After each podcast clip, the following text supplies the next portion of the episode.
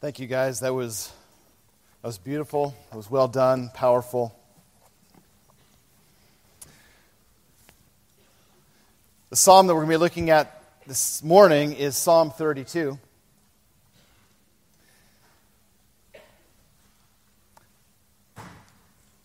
And it's interesting as I stand up here to preach this morning that I am on the same stage, standing about 15 feet away from where I asked my wife if she would date me. So, our senior year, I'd had my eye on her for a while. I'd been praying about her. I was praying that God would do a work in her so that she would notice me. And going into our senior year, she was, uh, she was into drama and she was in the play the year before. And I was pretty confident she'd be in the play, the fall play, our senior year. And so I decided that I would try out for the fall play. And uh, in the providence of God, and there's more to the story, but we ended up actually being having a part in the play, playing opposite each other, where we were actually in the play getting married. And uh, so we had to rehearse our lines together.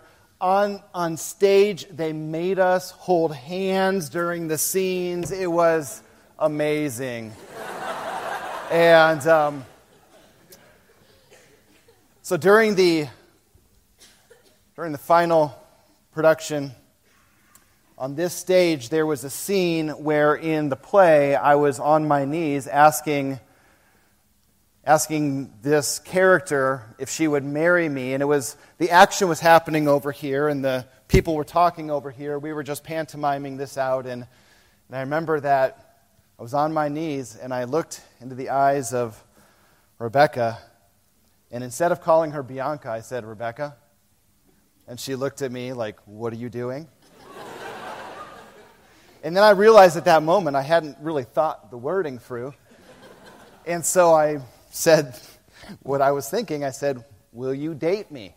And uh, she just, she was appalled and uh, started giggling. And then I looked at her like, I'm serious. And uh, she said yes.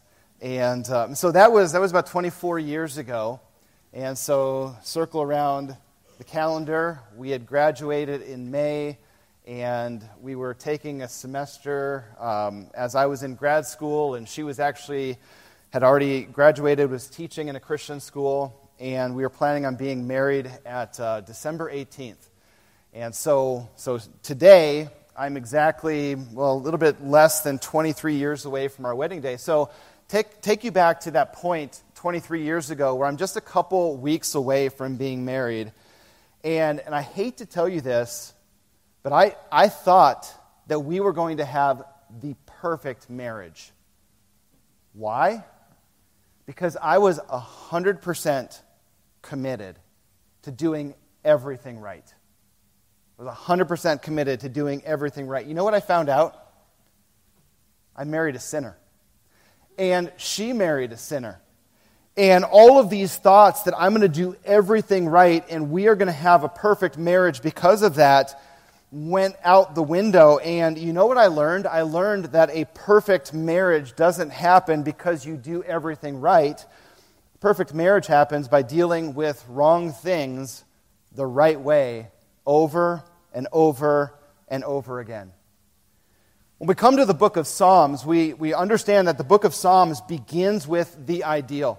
Mr. Herbster preached on Psalm chapter 1, and it begins in this way Blessed is the man that walketh not in the counsel of the ungodly, nor standeth in the way of sinners, nor sitteth in the seat of the scornful, but his delight is in the law of the Lord, and in his law he doth meditate day and night. So, this is the life of blessing. To be blessed is deep and complete happiness and relationship with God. But what if we fail to live up to Psalm 1? What if we take some steps according to ungodly counsel? What if we stay for a season in the way of sinners? Or what if we stumble and fall into the trap of the scornful? And, and as we've lived our Christian life, we know that these things are more than mere hypotheticals. These oftentimes are the reality of the ups and downs of the Christian life.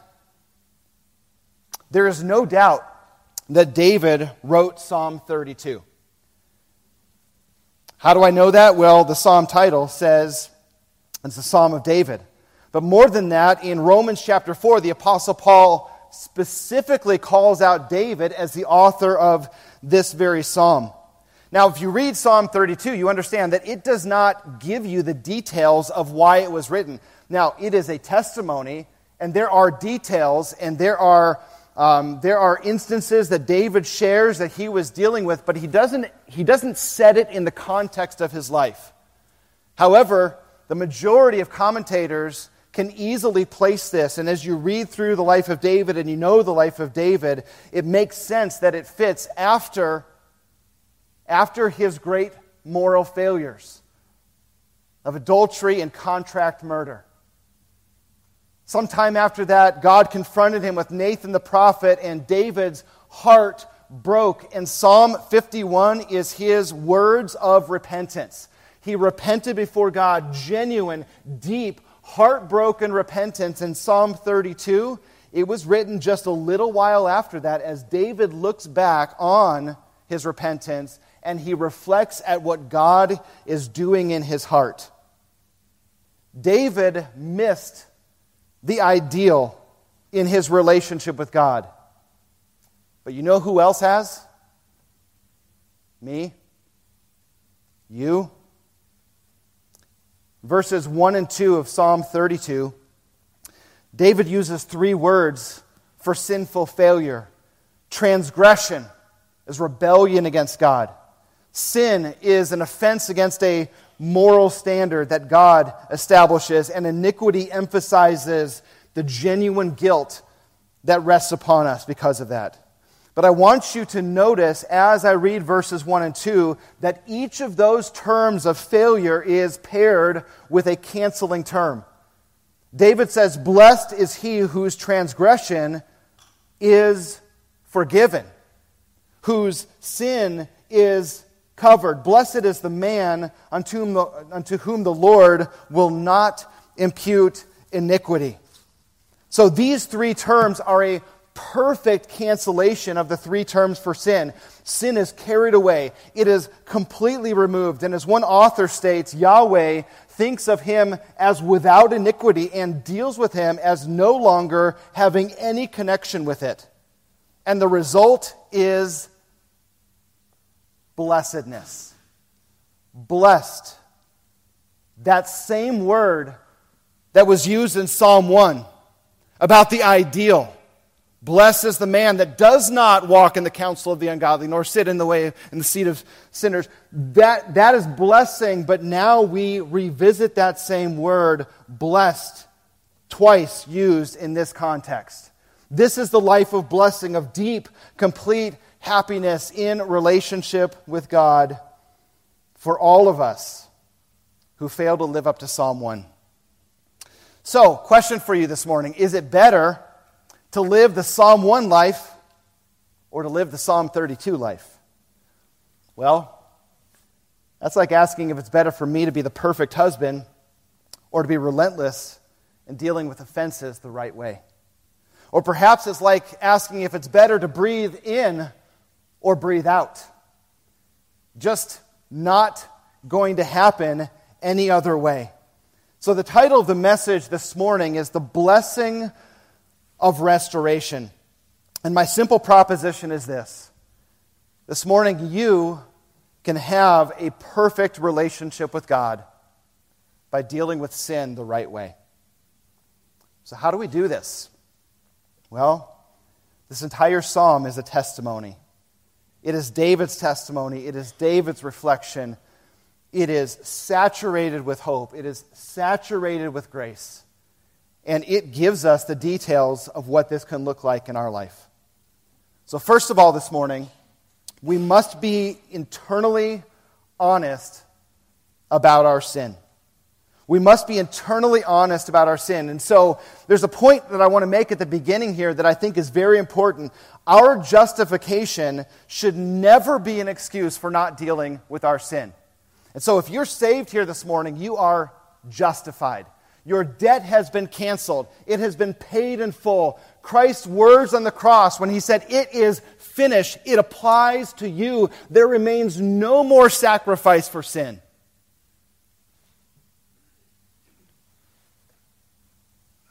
But it's not an excuse for not dealing with sin.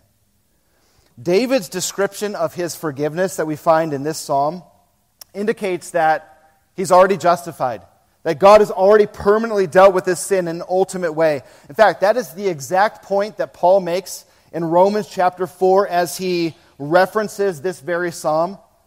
Paul says in Romans 4, verses 5 through 8, he says, But to him that worketh not, but believeth on him that justifieth the ungodly, his faith is counted for righteousness.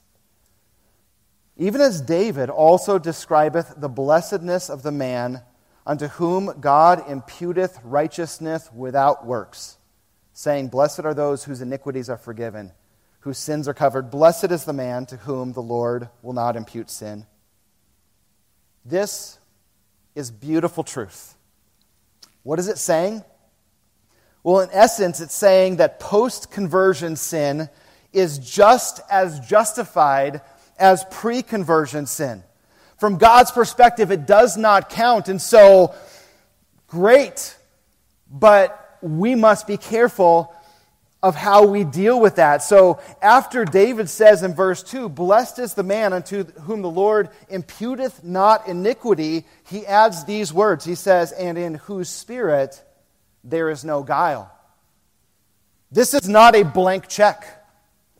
This is not a, I'm saved, and so it doesn't matter. God has forgiven me, so I can keep on doing whatever it is that I want to do, in whose spirit there is no guile. Our justification status actually makes it impossible to not deal with our sin. Paul says this in Romans 6 What shall we say then? Shall we continue in sin that grace may abound? And, and then he says, God forbid, how shall we that are dead to sin live any longer therein. John says the same thing in 1 John 2 1. My little children, these things I write unto you that ye sin not. And if any man sin, we have an advocate with the Father, Jesus Christ the righteous. So now David, as an already justified man, is now expressing this exact same truth. He's not going to be deceitful in the inner man. And, and notice how he addresses this in verses 3 and 4. This is his testimony. He said, When I kept silence, my bones waxed old through my roaring all the day long. For day and night thy hand was heavy upon me. My moisture is turned into the drought of summer. What a description of inner turmoil. So here's David. He sins, and then he tries to cover it up.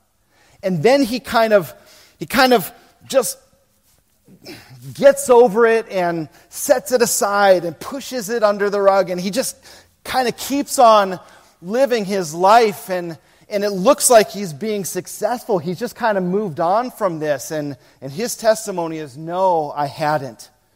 I was dying inside. I kept silence, but my bones waxed old. This is, this is the affliction that is happening physiologically in the life of David. It's, I was trying to suppress it, I was trying to push it away, but, but my, my heart was crying out against me. He describes it through my roaring all the day long. When you rebel against God and break his moral standard, your spirit cries out, guilty, guilty, and you cry out, shut up, and it cries out, guilty, guilty, and you cannot escape as a child of God. When there's something between your soul and the Savior, and when you read these words from David, you can feel it. But I want to encourage you that this is not just pressure upon life. This is not just an impersonal force making you uncomfortable. The heavy hand upon David was God's hand. He says, Your hand was heavy upon me. So, first of all, this morning, we must be internally honest about our sin. That's where it begins. Our justification is not a justification for not dealing with it. Our justification actually places us in the desperate condition to be honest without our sin. And then, number two, we must confess our sin to God. Now, now this sounds very simple, and, and in some ways it is. Confession is just simply stated for us in verse 5. David says, I acknowledge my sin unto thee. So this is the dam breaks, and now he is dealing with his sin before God. I acknowledge my sin unto thee, and mine iniquity have I not hid. I said, I will confess my transgressions unto the Lord, and thou forgavest the iniquity of my sin. So, what is confession? Well, David uses three terms. And so you're going to notice in this psalm there's groups of three, and they're all very significant. He says he acknowledged, which means he announced it. He said, I did not hide it. That means he did not conceal it any further. And then to confess means to cast on or to hand over. How many of you have a dog? All right. How, have, you ever, have you ever looked at your dog and your dog is chewing on something? And you're like, what did, what did he get a hold of? And so this is what we do. We say, you know, we call out our dog's name. So I, our, we've got a golden retriever named Callie. Um, Callie likes to chew on rocks. I have no idea why. So she finds rocks about the size of an apricot, and I'll just I'll look over in the summertime, and she'll be sitting there with her paws, and she's just chewing away, and I'm I'm like, Callie, come here. I mean, you know, you know dogs. Um, and then I said, Callie, what are you chewing on? And she looks up at me. I mean, I know she's not that intelligent, but I'm pretty sure she's thinking, Master, I'd rather not show you this. And I said, Callie, what are you chewing on? I hold my hand out, and now I've got a saliva covered rock in my hand. That is the picture of confession to cast on or to hand over. It is not just revealing, but it is handing something over for the master's control. Now, I already know what she's chewing. I've already taken it away a couple times. I know she's back at it. What do you have? Drop it. That is the idea of confession. It is honesty, it is acknowledgement, it is coming to God, and it is laying it down before Him. But also, confession is urgent. We see that in verse 6. David says, For this shall everyone that is godly pray unto thee in a time when thou mayest be found. Wait a second. God is everywhere. We can always find him. Hmm? Be careful. Because there is a justification in what I just said. We can always find him. Lord, I'll deal with this tomorrow. Lord, not right now. I, maybe, maybe after I, I, get down the road a little bit, just let me go my own way. Let me kind of establish some things, and then I will come back to you. Isaiah 55, verses 6 and 7 Seek ye the Lord while he may be found, call ye upon him while he is near. Let the wicked forsake his way the unrighteous man his thoughts, and let him return unto the Lord, and he will have mercy on him and to our God, for he will abundantly pardon. So, when is the time when God may be found? It is the moment when he brings conviction. That moment where it hits you that you've done wrong before him, that you've broken his moral standard, that you've violated his character, that you've stepped off of the path, and you know, you know with crystal clarity that you have failed God. That is the moment. Offer a prayer to Him at a time when He may be found. Call unto Him while He is near. why wouldn't we do this every time? Why wouldn't this be easy? Why wouldn't we just be like, okay, I'm going to, yes, I sinned, and Lord, here it is, and I'm so sorry, and this is what I've done, and I acknowledge it, and I lay it at your feet. Because verse 6 continues, and we see that confession is vulnerable. David says, Surely in the flood of great waters they shall not come nigh unto him. The phrase, the flood of great water, represents something that was very commonly understood in the topography of Israel.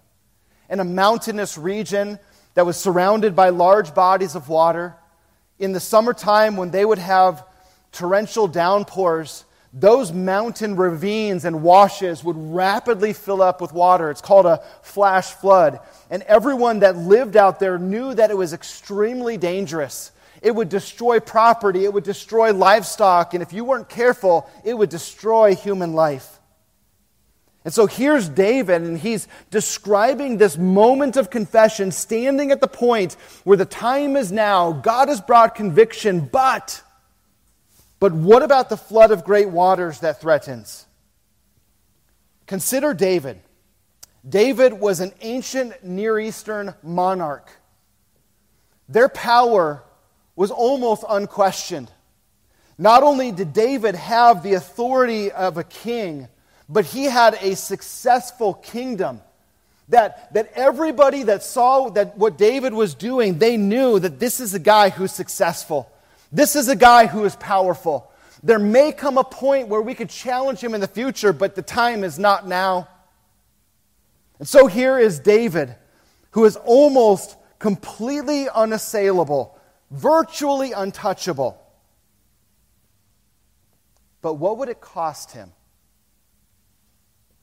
to humble himself before the Lord and to take steps of confession and repentance.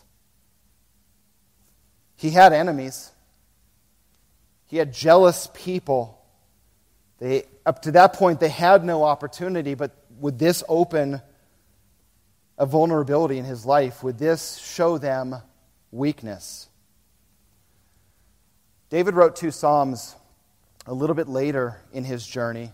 After Psalm 1, uh, after uh, rather, after Psalm 51, after Psalm 32, as he's down the road a little bit, and as some of these circumstances are actually happening, there is pressure, there is difficulty that he is facing because he has opened himself up to be vulnerable with God.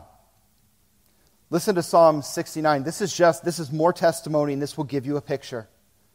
Psalm 69, verses 1 through 4, David says, Save me, O God for the waters are come into unto my soul. I sink deep, I sink in, I sink in deep mire where there is no standing. I am come into deep waters where the floods overflow me. I am weary of my crying, my throat is dried, my eyes fail while I wait for my God. They that hate me without a cause are more than the hairs of mine head. They that would destroy me, being mine enemies, wrongfully are mighty. Then I restored that which I took not away. Literally, what I did not steal, must I now return? Because David says, For thy sake I have borne reproach. Shame hath covered my face. I am become a stranger unto my brethren, and an alien unto my mother's children. He continues this same testimony in Psalm 27. He says, When my father and my mother forsake me, then the Lord will take me up. He says, Deliver me not over to the will of my enemies, for false witnesses are risen up against me, and such as breathe out cruelty. I would actually submit to you that David, at the moment of conviction, was faced with a point of decision and he knew that to say yes to God would open himself up to his enemies, it would open up the weaknesses in his kingdom, and it would, provide, it would, it would cause great difficulty and distress.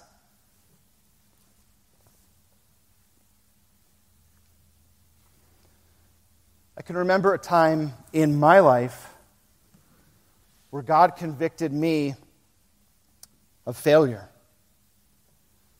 But I thought to myself, that, that would cost me too much. And so I justified and I bargained. But God did not give me quiet. And I remember on one particular night, I wasn't able to sleep. And, and I was in this internal wrestling match with God. until, I po- until the point that I, I realized that there was no alternative path. Like, this was it. Like, I, I know how I have to deal with this. And, and so, for the first time ever in my life, I told God no. Just like, no. Period. End of story. No.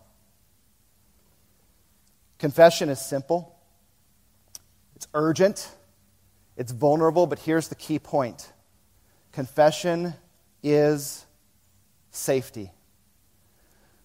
So, why did David have confidence that the flood would not overwhelm him?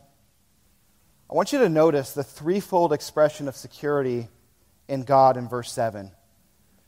David says, Thou art my hiding place. Thou shalt preserve me from trouble. Thou shalt compass me about with songs of deliverance. This is total security in God. This is, this is where the whole world goes black, and looking down the tunnel of my circumstances, all I see is God, and He is enough. And so I told you just this accounting from, from my life as I got to this point where I told God no. That lasted for maybe five seconds, and then, like a thunderbolt, a truth hit me. And this is exactly what I thought. I am telling God right now that I can live without His presence. It was like a bucket of ice water. And as soon as I thought that, my next thought was, no, I can't. And I just cried out to God and I said, God, I cannot live without you. There is nothing else in this life that matters above you. You are my portion. You are my God. You are the only necessary thing in my life, the only one that I cannot live without. And so, into that moment of vulnerability, there was a point of clarity, and the point of clarity is God is enough, and He is secure, and He is safe, and my confidence is in Him. And even if things crumble around me and things begin to, to move and the floodwaters come in, God is my rock. And that is exactly what David was saying. So we must be internally honest about our sin. We must confess our sin to God. And finally, we must be invested in nearness with God. Verse 8 I will instruct thee and teach thee in the way which thou shalt go. I will guide thee with mine eye. A number of commentators see this as God's voice. Here comes God, and he's giving some instruction in the middle of this psalm. But I, but I think this is actually still the voice of David speaking. All of the first person pronouns in this psalm are David's voice. And, and if you remember in Psalm 51, remember what David said? He said, Restore unto me the joy of thy salvation, and uphold me with thy free spirit. Then will I teach transgressors thy ways, and sinners shall be converted unto thee. David's commitment was God, I don't know how, I don't know when, but as I'm coming to you in repentance, would you allow me to share these truths with other people. And he committed to do that. I will teach transgressors thy ways. Sinners shall be converted to thee. And I believe that's what he is doing right here in this moment. He's teaching from his testimony. The phrase, I will guide with mine eye, means that I will speak to you eye to eye. It's, it's literally to look into your eye. Look, look at me when I'm talking to you. I have something to share with you. This is personal. David encourages us to respond quickly to God's work. And as he summarizes this in verse 9, he says, Be not as the horse or as the mule, which have no understanding, whose mouth must be held in with a bit and bridle, lest they come near unto thee. And so the picture is this here's a stubborn horse or a stubborn mule, and they've got They've got a bridle upon them. They've got reins where, whereby the, the master can control them. And if the, if the mule is stubborn and he's like, I, I don't want to go there, I, I don't want to do what you want me to do, guess what? It's still going to end up doing what the master wants, but it's going to be very painful. And so you have the intelligent animals are responsive quickly. The dumb animals are the ones that take a lot of pain to end up doing what they would have had to do anyhow. Don't be like that. In our lives, when we delay, when we justify, when we try to sweep it under the rug, when we try to tamp down our conscience, we're being like a stubborn mule. If you're God's child, He's going to get you on the right path. Don't make it harder than it needs to be. But also consider the alternative to God's work. David says in verse 10 Many sorrows shall be to the wicked. The wicked are the lost. They've never come to God for justification. They are ultimately motivated by a belief that they are better off on their own. They've got their own path, they've got their own agenda, they've got their own purposes, and it seems to make me happy. And, and they just, that's who they are. And David says it may seem best, but then he says, Many sorrows shall be to the wicked. This is just like what he said in Psalm 1, where he says, The ungodly are not so, but are like the chaff which the wind driveth away. It's not a way to live. It's not a person to be the wicked person. And you're like, well, I don't have to worry about God tugging on the reins of my life and directing me. I, I get to be my own person. Many are the sorrows of the wicked. Whatever you think your own way will give you is a lie. It is a temporary lie. Many are the sorrows. But, verse 10 continues He that trusteth in the Lord, mercy shall compass him about. So the question is this trusting God at salvation? Or is this talking about trusting God in confession? The answer is yes. So, a family relationship with God is the place where His mercy surrounds you. This is the Hebrew word chesed. It is God's loyal love, family love. It's everything. You are in His arms. He compasses you about. He will never let you go. This is the place where we belong. This is our happy place. Then David concludes with a final group of three terms. And so we've already seen three terms for sin, three terms for confession, three terms for forgiveness and restoration, three terms for refuge in God, and now, in verse 11, three terms for a blessed relationship with God. Be glad in the Lord, and rejoice, ye righteous, and shout for joy, all ye that are upright in heart. I would love to be the perfect husband.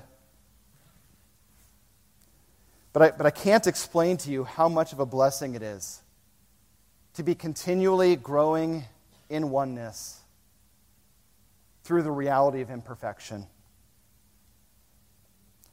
And believers, this morning, we can have a perfect, blessed relationship with God by dealing with sin the right way. This is the blessing of restoration. My desire every morning, my desire every morning is Psalm 1. That's what I want. Psalm 1. But I thank God for Psalm 32. Lord, thank you for in your providence a testimony of a broken and restored man. We thank you for David's courage at the point of confession. We thank you for, for the refuge that you were for him. And it gives us tremendous confidence as David, as it were, looks into our eyes this morning and encourages us that this can be our path. We have tremendous confidence in you. We trust you. We love you. There's nowhere we, where we'd rather be than, than enclosed in the circle of your arms, in permanent, loyal, loving family relationship with the God that gives us a life worth living and will call us home to glory someday. And Father, I pray today that you would help us in this little but very significant aspect of sin.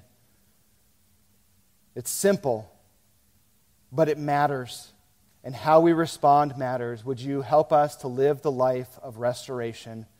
That we would live Psalm 1, that we would live Psalm 32, that we would breathe in and that we would breathe out, and that we would enjoy this blessed relationship with you. We commit it to you in Christ's precious name. Amen.